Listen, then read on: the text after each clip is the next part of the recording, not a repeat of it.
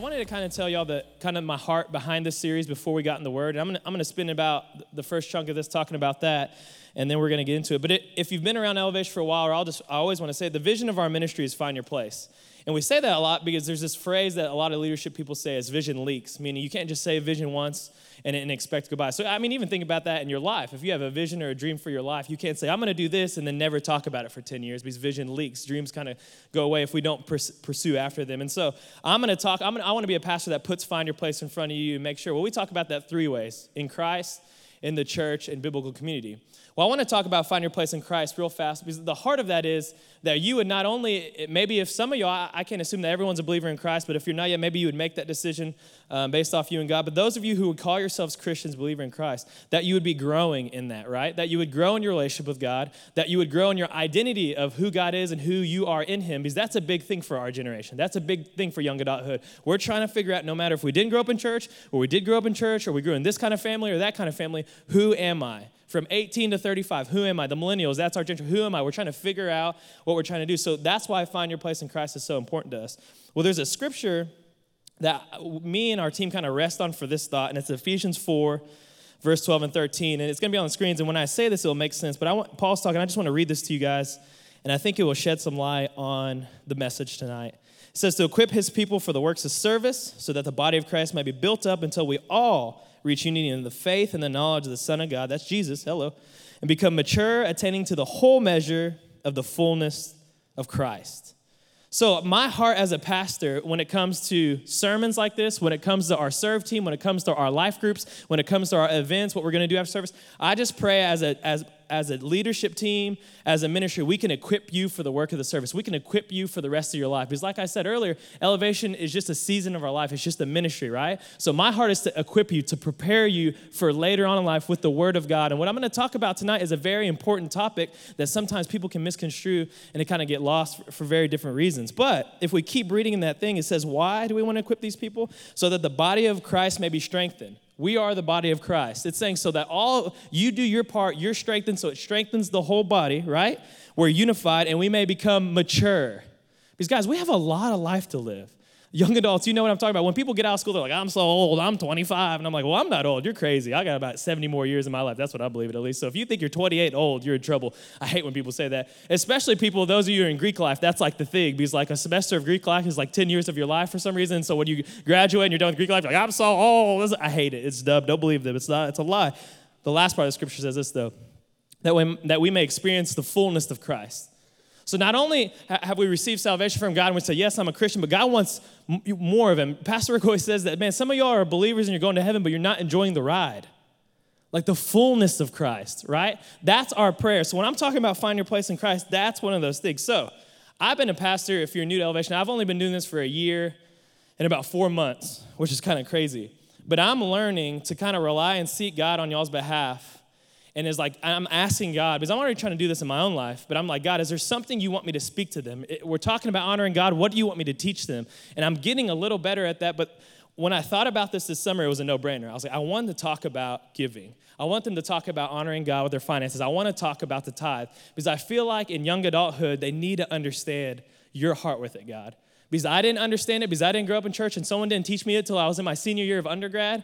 And then once I got it, it, just changed my life. It changed the way I viewed things, it changed the way I treated people, it changed the way I, how I gave. And not just of my finances, I'll talk about that a lot, but of my time, of my talents, of myself, right? And so this is just heavy on my heart. Like, I've been excited to speak all these messages this semester, but since August, when we had a sermon planning meeting, I said, I want to talk about giving. When can I talk about giving? And this happens to be that. I want to share my heart with y'all so you don't think I'm just trying to talk about money just because. Like, I literally, it's weird. I'm a new pastor. I literally have a burden for y'all. Like, my heart was beating in my, my office before I came out here because it's just, I was just like, I want y'all to get it so bad and know the truth of the Word of God and not maybe what the world might say. Does that make sense?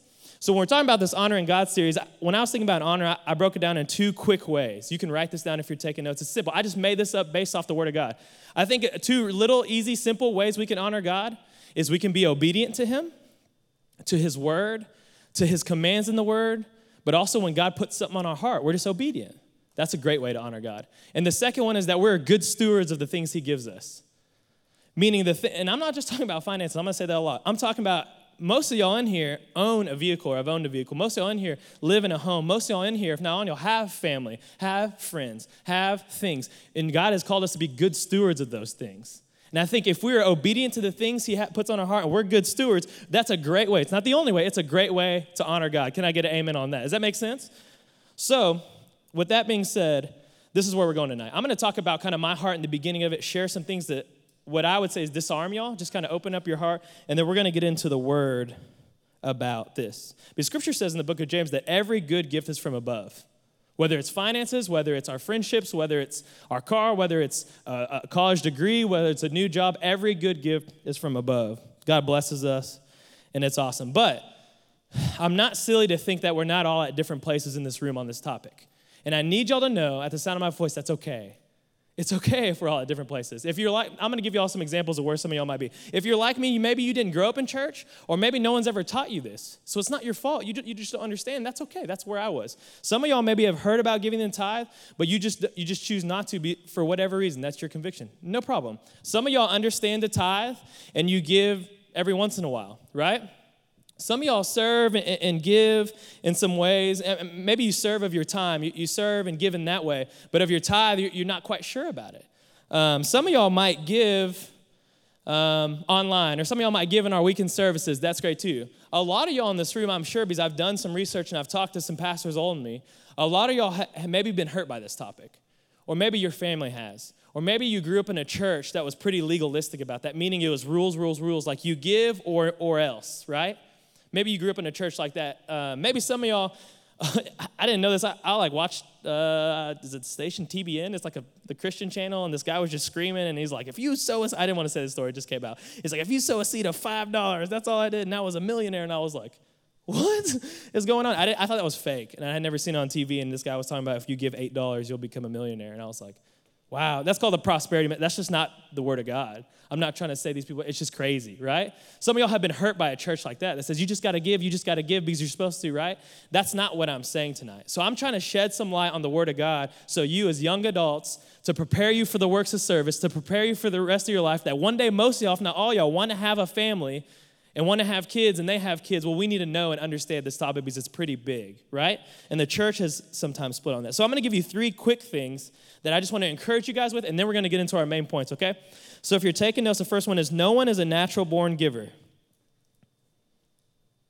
it's okay. No one's a natural born giver.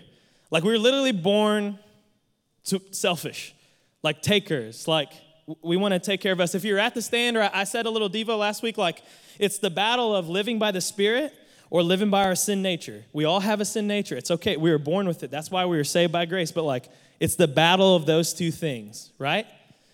But we're, we're naturally that. Think of kids or babies, like the terrible twos. A kid's playing with everything, and this is mine, and this is mine. Oh, your water, this is mine. Your pumpkin, this is mine. Mine, mine, mine. Because it, they're just innately selfish. They're not bad kids. They're not. It's just that's how we're wired. We're wired as a takers. Or if you're like me when you're little, and anytime you played with another kid, or whether it's elementary school or middle school, and your parents say, "Hey, Amir, you have to share." You have to share. It's not just yours. You have to share. Why? Because we're innately selfish people. It's okay. It's not like, oh, we stink. I'm not saying that. It's just that's how we're wired. The cool thing about this is God is naturally the flip. God is naturally a giver. So think about the most famous scripture ever, unless there's one that I don't know about. And it's John 3:16. And I want y'all to finish. It says, God so loved the world, he, he gave his only begotten son. So while we are innately selfish, God is innately a giver. That's why we need the Lord. That's why we need to be God. That's why we need to be led by our spirit.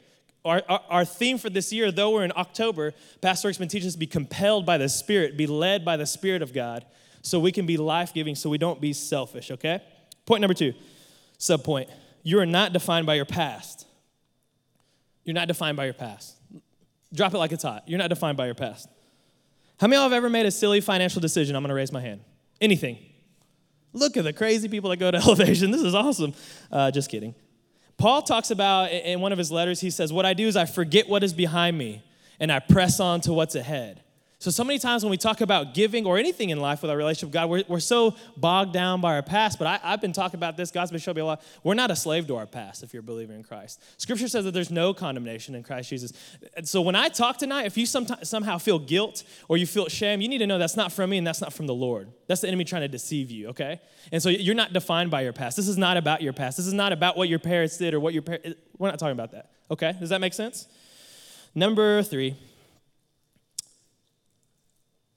I'm not talking about this just so you'll give the church money. Let me get really blunt real fast. I'm not talking about this so you'll give our church money, as silly as that sounds.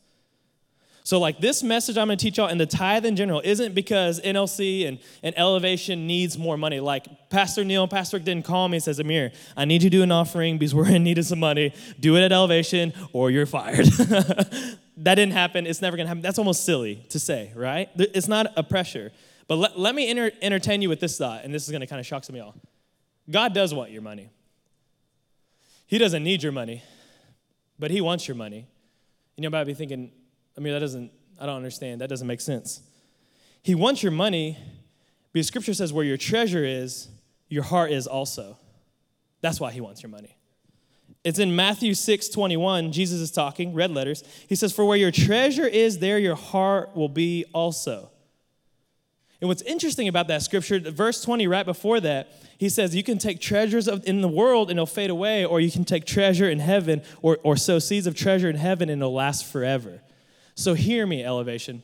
I'm not saying that striving for things and goals and opportunities and car, those are bad. I'm not saying that.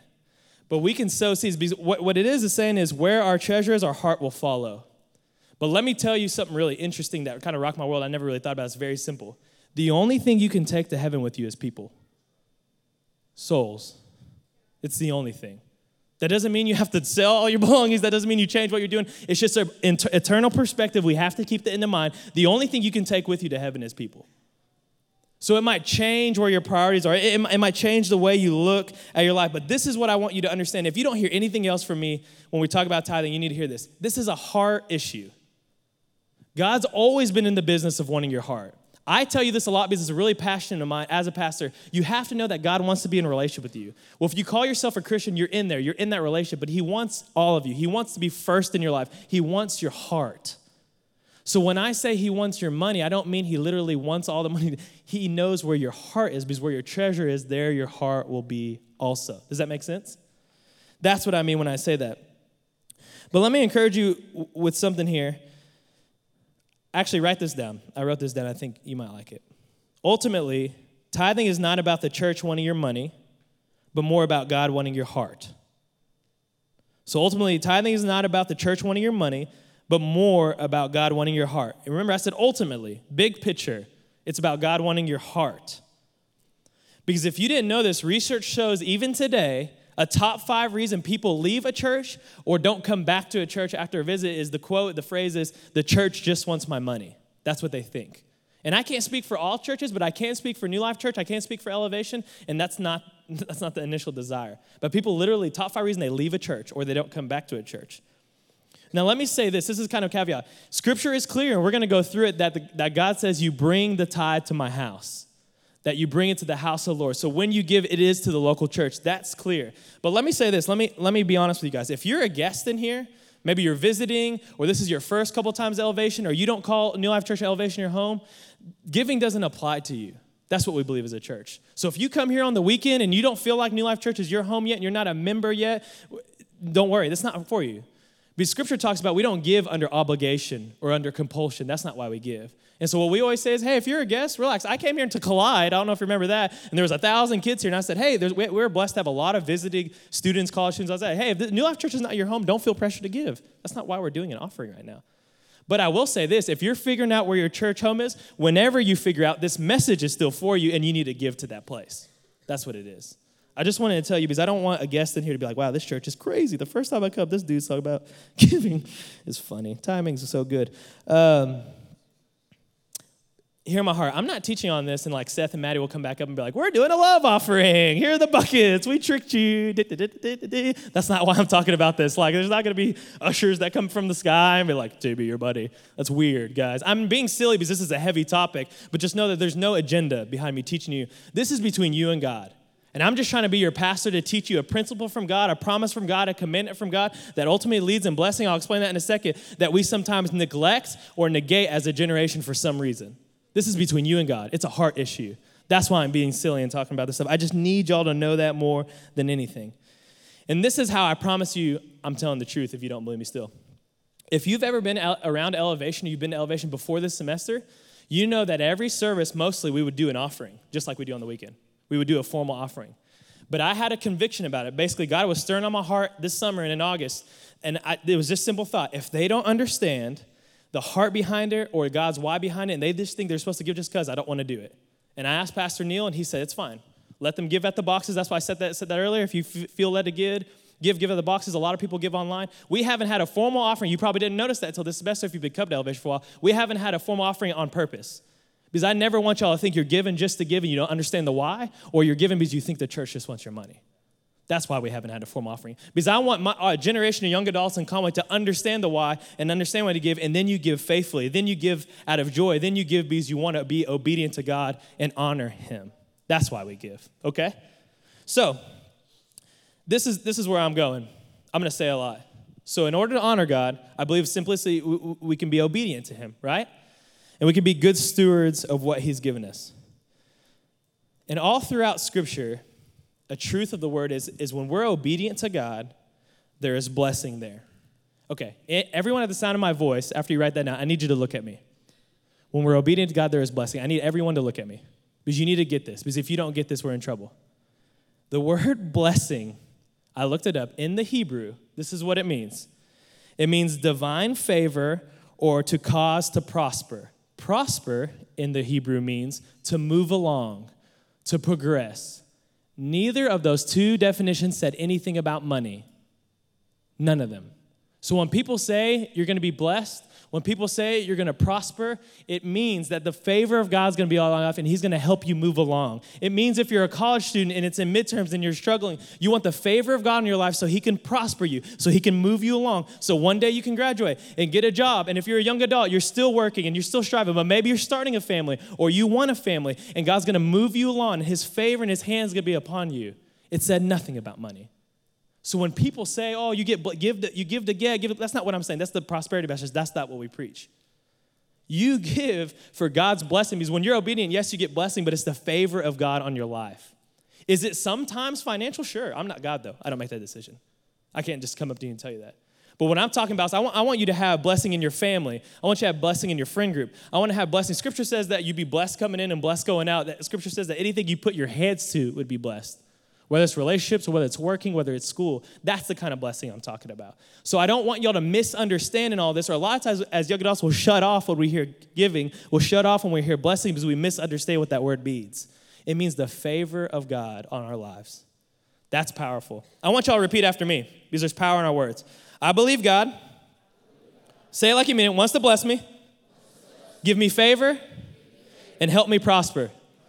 Why had you say that? Because we just believe as a church, and it's also in Proverbs that there's power in our words. So I just want you to speak it because sometimes our mind doesn't align with our spirit. And I want you to believe that God wants to bless you in some way and his favor wants to be on your life.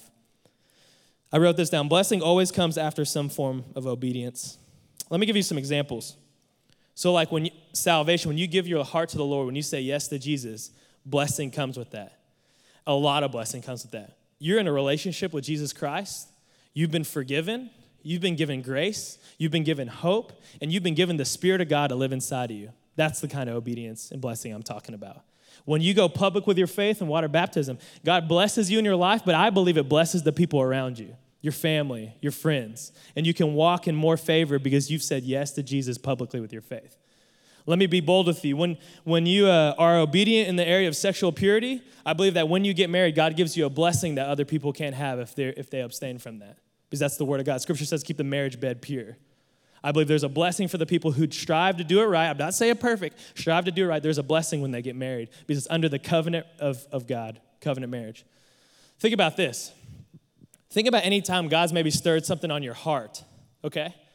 To do something, to talk, it can be very small, to talk to someone, or maybe it's an opportunity. Maybe if you're college student, it was to come to school in Conway or to pick a major. If you're a young adult, it was this job you're in now, or maybe God's stirring you to a different job. Maybe God's stirring you to the mission field. I don't know. But when you're obedient, blessing comes to that. Let me describe the blessing that comes to you. It's God of the things of the fruit of the Spirit. That's probably the conversation I have the most with people, college or young adult. I mean, I'm just praying about what I'm going to do next. I'm praying about my family. I'm praying about these things coming up. That's amazing. And then when you're obedient, when you step through one of those open doors, or you go somewhere God's calling you, blessing comes. You know what blessing comes? The blessing of peace comes. The blessing of joy comes. The blessing of understanding comes. This is my favorite. The blessing of clarity comes. These guys, that's what we're asking God. That's what we're seeking God. We're always, we're just, that's just how we're wired. We want to know what's what next. Some of us are very detailed and want to know everything. Some of us are just like, I wonder what's going on next. But when we are obedient, the blessing of clarity will come. Because God's going to say, hey, you're faithful. I put something on your heart. You took the step. I'm going to meet you right there, and you're going to have peace that surpasses understanding. So, tonight I'm going to be a lot more teachy. I know a lot of times I get fired up. I don't know how you describe a pastor. It's preachy, teachy, meechy. My parents do that. They just bounce words and make them up. Mom was like, "Get your food, mood, too, Jude." I was like, "Wow, what did you just say?" It's foreign. Though. I just had to throw a foreign thing in there. Um, let me recap though. So we're obedient to Him, it's a great way to honor God. We're all at different places, and that's okay. We're not natural born givers defined by our past, and the church is not all after your money, I promise. But God does want to bless you, and that just simply means He wants to put favor on your life, prosper you. And ultimately, guys, He just wants our hearts, and He wants to be number one in our lives. Let, let me give you some facts, and then, and then I will give you our main points, and we'll finish up. Okay, so in, I just I did a lot of study for this because I'm not the most well versed in this. I asked our lead pastor for a sermon on this. He sent me one. I, I, I watched some messages and read a book about a pastor that's really good about this from Texas. And, and I want you, if you want to write these down, if you just want to know them, these facts. There are more than 500 verses on prayer. It's awesome, right? 500 verses on prayer, more than. There's almost 500 verses on faith. Okay? Listen to this one, watch this. There's more than 2,000 verses on the subject of money and possessions. So take the verses of faith and add them to the verses of prayer, times it by two, and that's, the, that's how much scripture there is for money and possessions in the Bible. Do you think that's important? Let me say this Jesus spoke in parables a lot. And a lot of the Gospels he spoke in parables was simply a story or a metaphor to help you understand the main idea. 16 out of Jesus' 38 parables he spoke about money and possessions. Jesus, the King of Kings, our Savior. But if it's not important, why would Jesus talk about it almost half the time he was on earth? It's interesting. And I'm not trying to throw the truth at you, just when I found these stats, they rock my world. Because the word has basically shown us hey, this is important. Hey, where your heart is, is important. Hey, where your treasure is, is important. Hey, where your priority is, is important. And I want to be first in your lives. And so I just thought these verses would set up kind of our talk. I did a lot of research. When, I, when I'm going to tell these points, I didn't just make these up. Like, I'm not awesome. This is a lot from an amazing pastors. But we'll get into our points. Number one, the tithe is a test.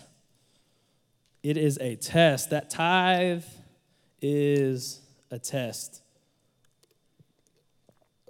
It's a alliteration. Tithe test. Say that three times fast. I'm just kidding. Okay.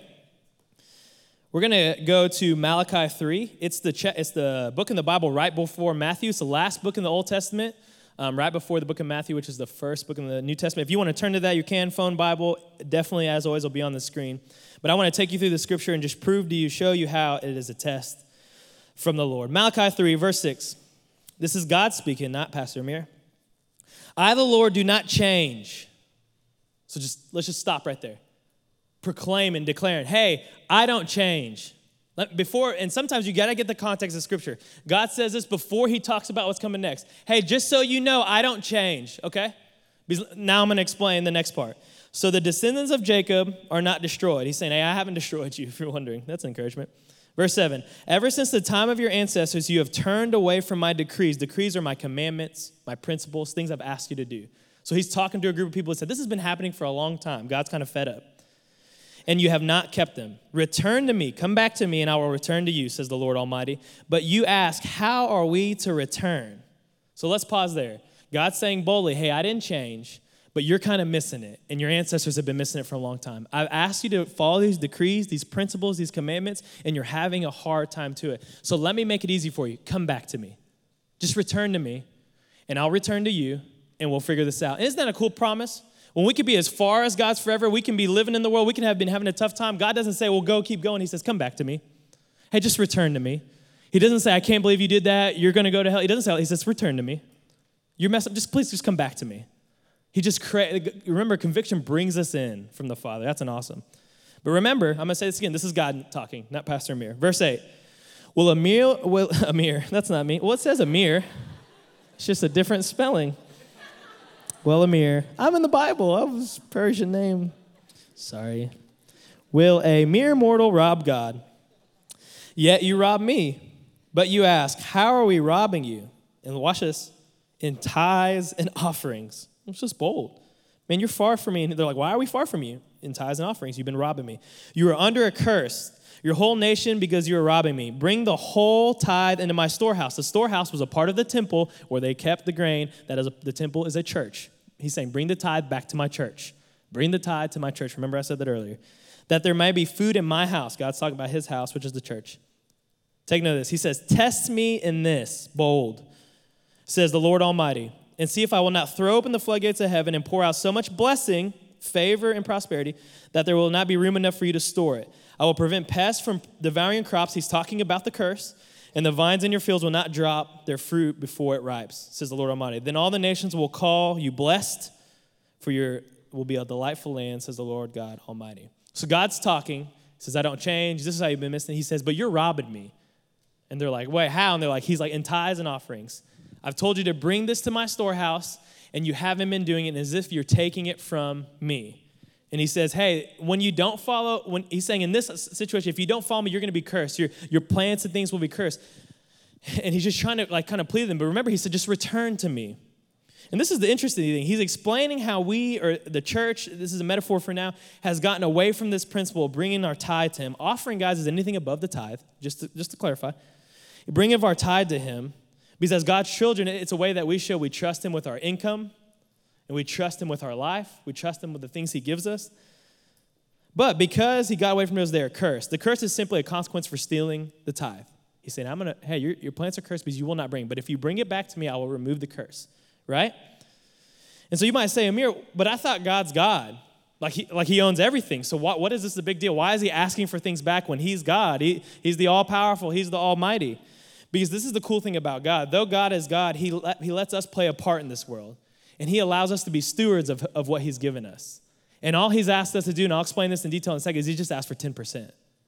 He said, I'm gonna let you be stewards of your finances. I'm gonna let you be stewards of these things, but I'm just asking for the first part. And in this situation, the old times, most of them were farmers, so he's asking for their first crops, okay? That's what's cool about God. But remember, I didn't make these words up. This is the, this is the word of God.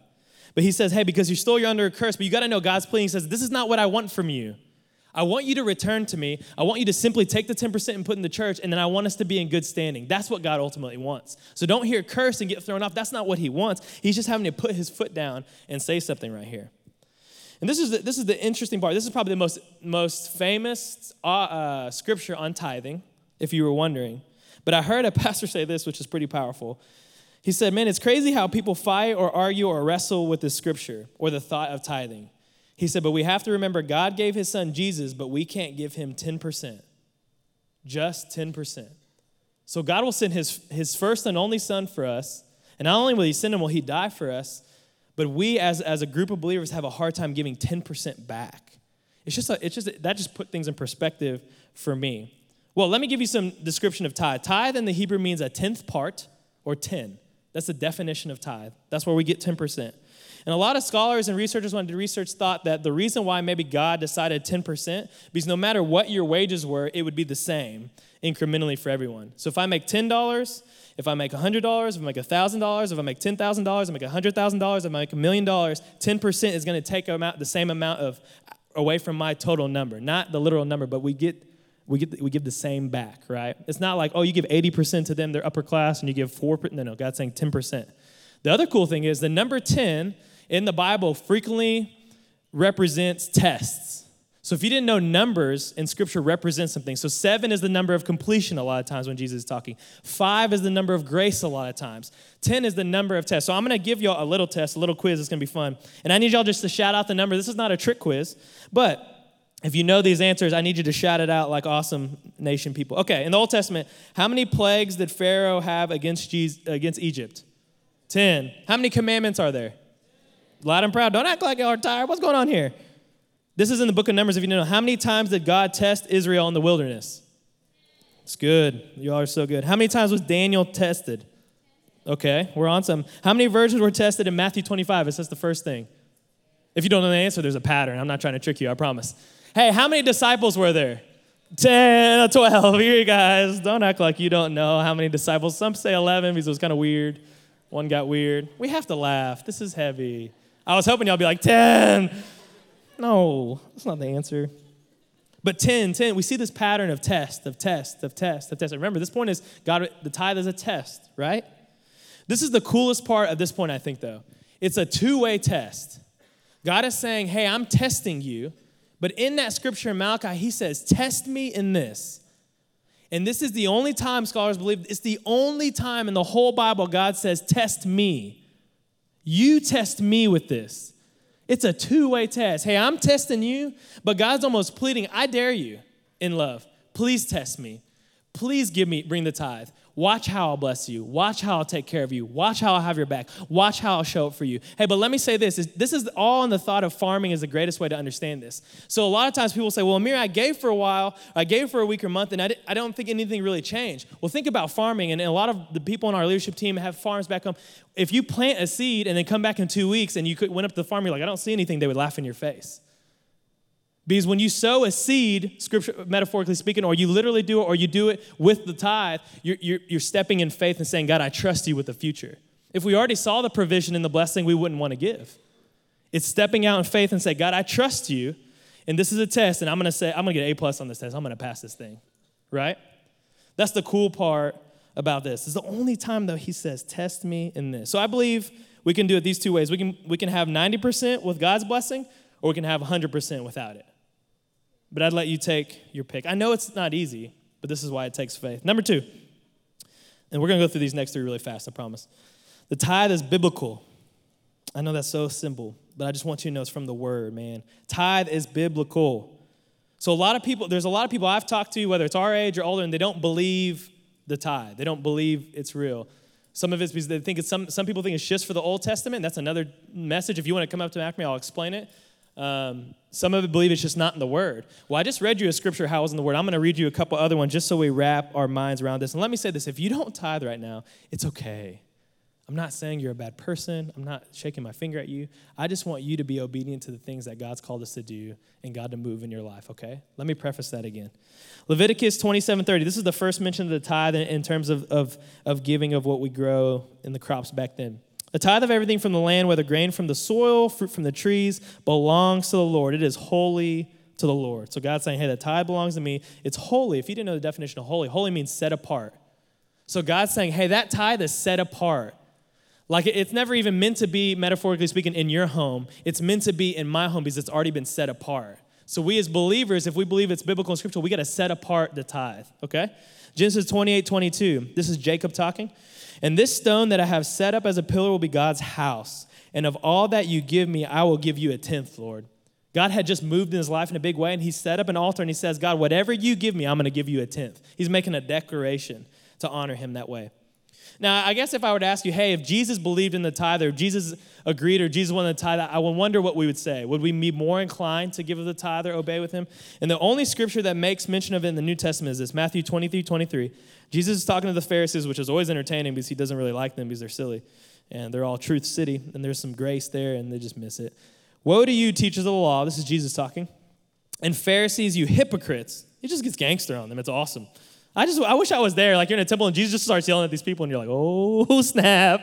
It's like you know in high school when someone starts to fight. It's not like this, but it's kind of like this. Someone starts to fight and you run around. I feel like all of us would have ran and be like, make fun of him, get him, Jesus, the Pharisees. Those dudes stunk. I'm sorry. It's just, just scripture.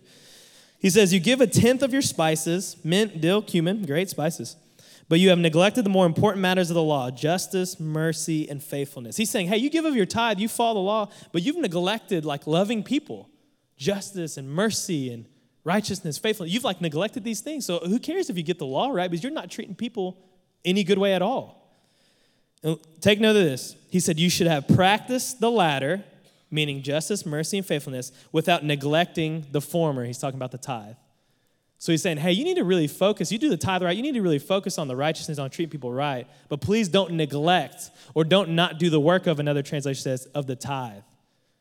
So Jesus could easily said, hey, don't worry about the tithe. But he says, hey, don't neglect the former. It's just important to know that. Let me tell you about the first time I started giving. Let me be vulnerable with you. Maybe this will help. So I was a senior in college. I, I, did the fifth year. Any victory laps in the house? Come on, somebody. It's the best. It's the best year of my life. Sorry. It's just fun. Um, sorry. Uh, and so I started giving because I, I finally was taught this by some mentors. I started, I began to understand this and it, became, it came to life to me and they showed me the word and I was like, wow, I've never done this. Why? I went to UCA here in Conway and I worked in the student life office in the student center. And I was a student worker and then I got paid minimum wage, I think is the same. Um, and I'll just, I'm just going to tell you some numbers to be honest with you. I got paid about every two weeks $120. I was big balling.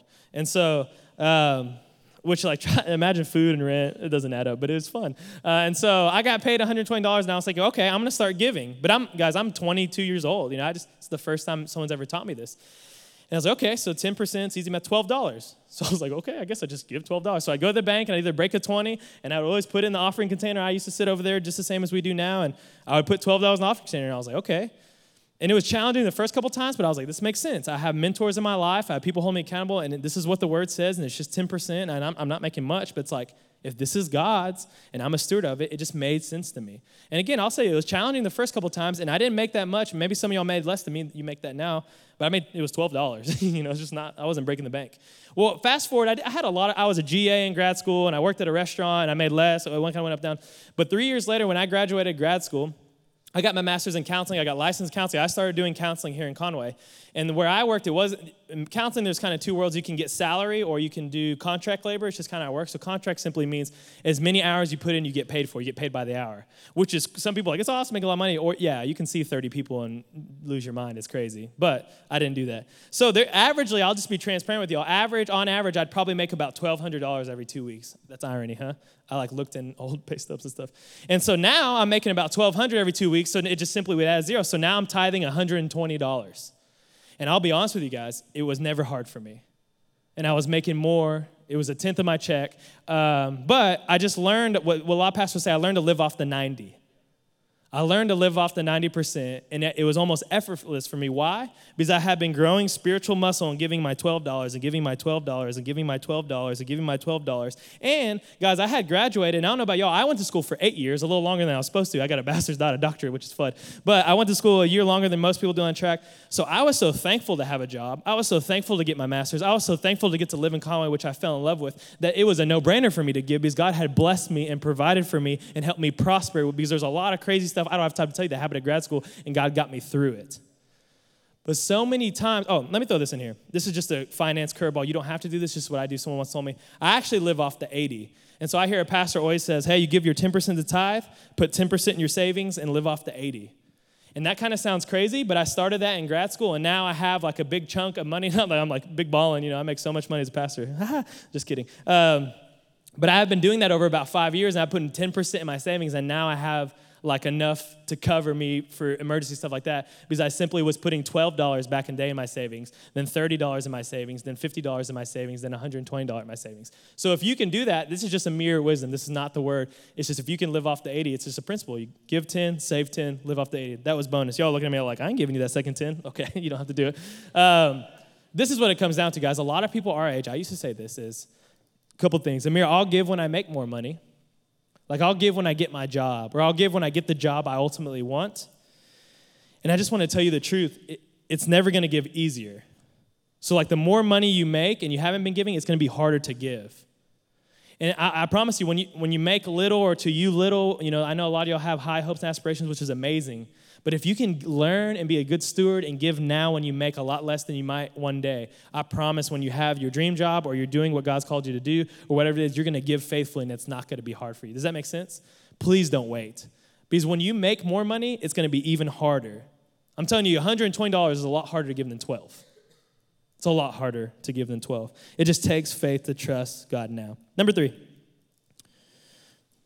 tithe is the first 10%, not just 10%. It's the first 10%, not just 10%. I'm to go through these fast. Exodus 23 19, it says, Bring the best of the first fruits of your soil to the house of the Lord your God. The first fruits are simply in crops or in the first, the first uh, plants, the first of your crop. It's saying bring the first fruit. So now it's saying not only bring your 10%, bring your first 10%. So for what that would be for us guys is whenever we get paid or whenever we have income, it's bringing to it God first, right? Because what I was doing, guys, for a while is I would just give, I would pay my tithe whenever I came to church or whenever it was convenient. But what God asked in His Word is I want it to be the first thing. Why? Because what we can do is get in a habit of we just give to God, but we don't give it to God first, and then now we're just doing it to just check it off the list. That's what Amir did for years. Well, I'm giving my tithe, what's the big deal? Well, my heart hasn't changed, and I'm not striving to put God first in my life because I won't give it to Him first. I understand we have bills. I understand we have groceries to get. I understand we have gas. But if we make a habit, I said we have gas. That kind of sounds funny, like you have gas, but I meant like you got to get gas. Okay, sorry, you didn't catch that one. Usually y'all laugh at me. I, I got that one. So point me, one to you. Okay, one to one. So I understand we have bills, but if we can get in a habit of giving God, bringing God the tithe first, the first fruits, check out this other scripture. This is the best one Proverbs 3, verse 9 and 10. First word honor that's what we're talking about. The Lord with your wealth, with the first fruits of your crops, that your barns will be overwhelming, your vats will, will be brim will over the new wine. I can't talk today.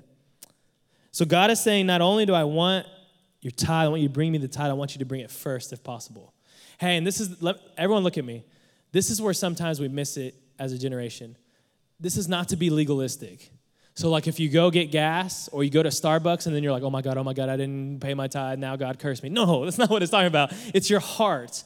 So don't get tripped out if you haven't made it to New Life Church or wherever you give, give online. And you're like, oh, I haven't given yet. No, it's okay. It's your heart.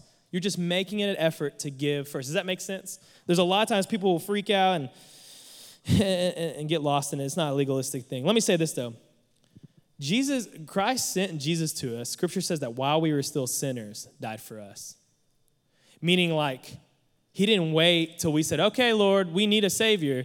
He sent Jesus while we were still sinners to do a work in our lives. And the same thing is that while, while we may not see the future, while we, while we may not making what we know, while we might not understand right now, we need to be obedient and faithful and give God our 10% now. Because he sent Jesus at the time he thought it was right. He didn't wait on us. And how many of y'all thankful he didn't wait on us because that might be a bad, bad day. So a couple years ago, I was a leader in elevation. You have to know this because it was scary. And we went to Rwanda. We took mission trips to Rwanda, and I, I went, it was my second year. I was just going, uh, just to go.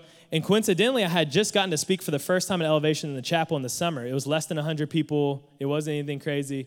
And uh, I, I, we went to Rwanda, and my pastor asked me if I'd want to speak. And I was like, what? I was like, no, I don't want to speak. And he's like, no, you're going to speak to the church. And so, guys, there's a translator. You speak through the translator. And I was like, oh my God, I can't do this. I was freaking out. That's not the story. That's another story. It's hilarious. But there was like almost a thousand people in the church, and my leg was like shaking the whole time. I'm like holding this iPad, and I'm, it was bad, but it was awesome. Okay, we have a picture. I don't know if we have a picture. Do we not have the picture? Maybe we have the picture. Okay, so they made me wear this white gown. It was awesome. That's what pastors wear. They called me Pastor Amir. I wasn't a pastor. Um, but you can take that off. It's embarrassing. Um, but we did, they did an offering and I want to show y'all what the offering they brought. So they did an offering, and I was sitting by the pastor before I spoke, and we got a little picture of it. Those are people's plants in a bucket. And I watched them bring it up. Like these ladies, you know, a lot of times the ladies in third world countries will carry things on their head. And I was, I leaned over the pastor. I was like, "What is that?" And he's like, "That's their tithe." And guys, they literally had no money because a lot of people in Rwanda in the area we were at are farmers. And so a lot of people are, they don't literally have cash because they, they live off the crop. And so they go sell their crop. But it was so important to them to bring the first fruits that before they went to the market and sold it, these people brought it to church on Sunday and put it at the altar. The first rice, the first, whatever the crop was, they brought it first. And my guys, it blew my mind. Because we can read these scriptures we say, but when you see people do it and it's literally their first fruit, it's their first crop, they don't get a paycheck and they brought to the Lord in faith that He would provide uh, for their family, for their crops. Guys, it rocked my world. I started tearing up, I promise you. And so I came home and I used to just give like whenever it was convenient. And ever since then, because of that, not because of anything, God stirred in my heart. Every time I give now, I, on my day, when I get paid, I go those, this is just how I do it. I go to those kiosks and I pay with my card because I like to th- pray and thank God for all He's given to me and bring it to the church. I know people give online, there's nothing wrong with that. I just like to know where I'm giving and give to the Lord. But it's because these, people in Rwanda, their first fruits. And we're just so blessed in America. Sometimes we don't have to live like that. It's, nothing's wrong with them. We just, you know, we have these jobs. Last one is this number four. Tithe is brought to the house of the Lord. I've spoken way too long. I'm so sorry. We're going to party after this, I promise. Exodus 23 19. Bring the best of your first fruits of your soil to the house of the Lord. We've been talking about this. Malachi earlier says, bring the whole tithe to the storehouse, talking about the church. Okay, let me give you all a visual example. Um, Evan, when you're done right, will you come up here for a second? Stand up here with me. Uh, Andy and Seth. Sean, I can't do it. You look too crazy. Colton, will you come here? And will you guys stand in front of the stage and face the crowd for me? Just get a line each other. I was gonna pick Duck Dynasty, but it's too much. I'm sorry. Okay, let me give you all an example. The reason why I brought Evan up here because Evan is a newlywed and his wife is Sydney Crafton right there, and so that's a big deal. And I'm not married, so I can't do the example. That's why I brought him up here. So I, I heard a pastor say this. It was pretty powerful. I want to end with this. I'm sorry I've gone long. Um, so Evan, metaphorically speaking, this is a story. Evan's gonna go out of town, okay? And Evan wants to make sure that Sydney's finances are covered, but the way he wants to do is he wants to give it through his friends. So Evan, this is not the actuality money. It might be one day. That's cool. But Evan's going to give each of these guys. He's going to give. I just want to say cut off. That's good. Okay. He's going to give Andy. He's going to give Andy, Seth, and Colton ten thousand dollars. Okay, for each month. And stay with me. This is what he's asking. He's going to ask, and he said, "Hey guys, I'm going to give y'all ten thousand dollars. I ask that each of y'all give thousand dollars to my wife Sydney."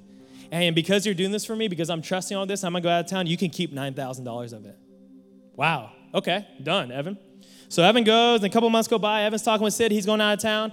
And Evan calls Sid and he says, Hey, how, how's the giving going? How's that going through those guys? And she's like, Well, eh, you know, I, I, think it's gone pretty good. Andy, every time, first of the month, Andy gives me $1,000. Like, he, he brings it to our house, it's done. It, it's never, it's really on time. She's like, eh, go, he goes, Okay, how's Seth? He goes, Well, interesting enough, Seth always gives me $2,000. And Evan's like, $2,000? Why would he give $2,000? She's like, I don't really know, but it's just been blessing us big time. And he's like, Awesome. She's like, Well, what about Colton? And she's like, Well, Ev, I, I wanted to talk to you about that. Please, it's okay if you have a beanie on. She said, Well, Ev, I want to talk to you about that. Colton, I, I, think something might be off with Colton. I don't, I don't know what's going on, but the first month, Colton gave us $700. And the second month, he gave us $400. But, but the third month, he didn't give me anything. And I wonder what how Evan's reaction would be. I, I think he'd be discouraged, like sad, like, wow, I just I just asked you to take care of my wife. Like, I gave you $10,000.